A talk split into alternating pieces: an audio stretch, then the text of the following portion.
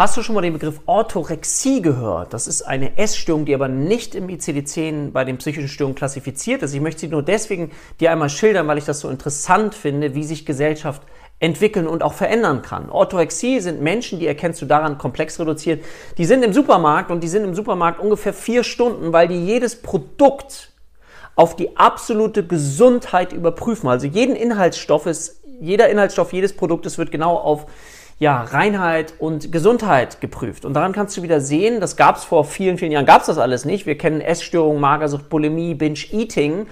Aber das ist eine neuartige Essstörung, die eben auch durch unsere Gesellschaft hervorgebracht worden ist, nämlich von einem Extrem in das andere Extrem zu gehen. Deswegen ist es immer wichtig, dass wir nach Homöostase streben. Das ist das Gleichgewicht im Körper, aber eben auch Gleichgewicht in der Seele. Und so siehst du, wie ein Trend dann wieder dafür sorgen kann, dass Menschen auch daran psychisch erkranken können.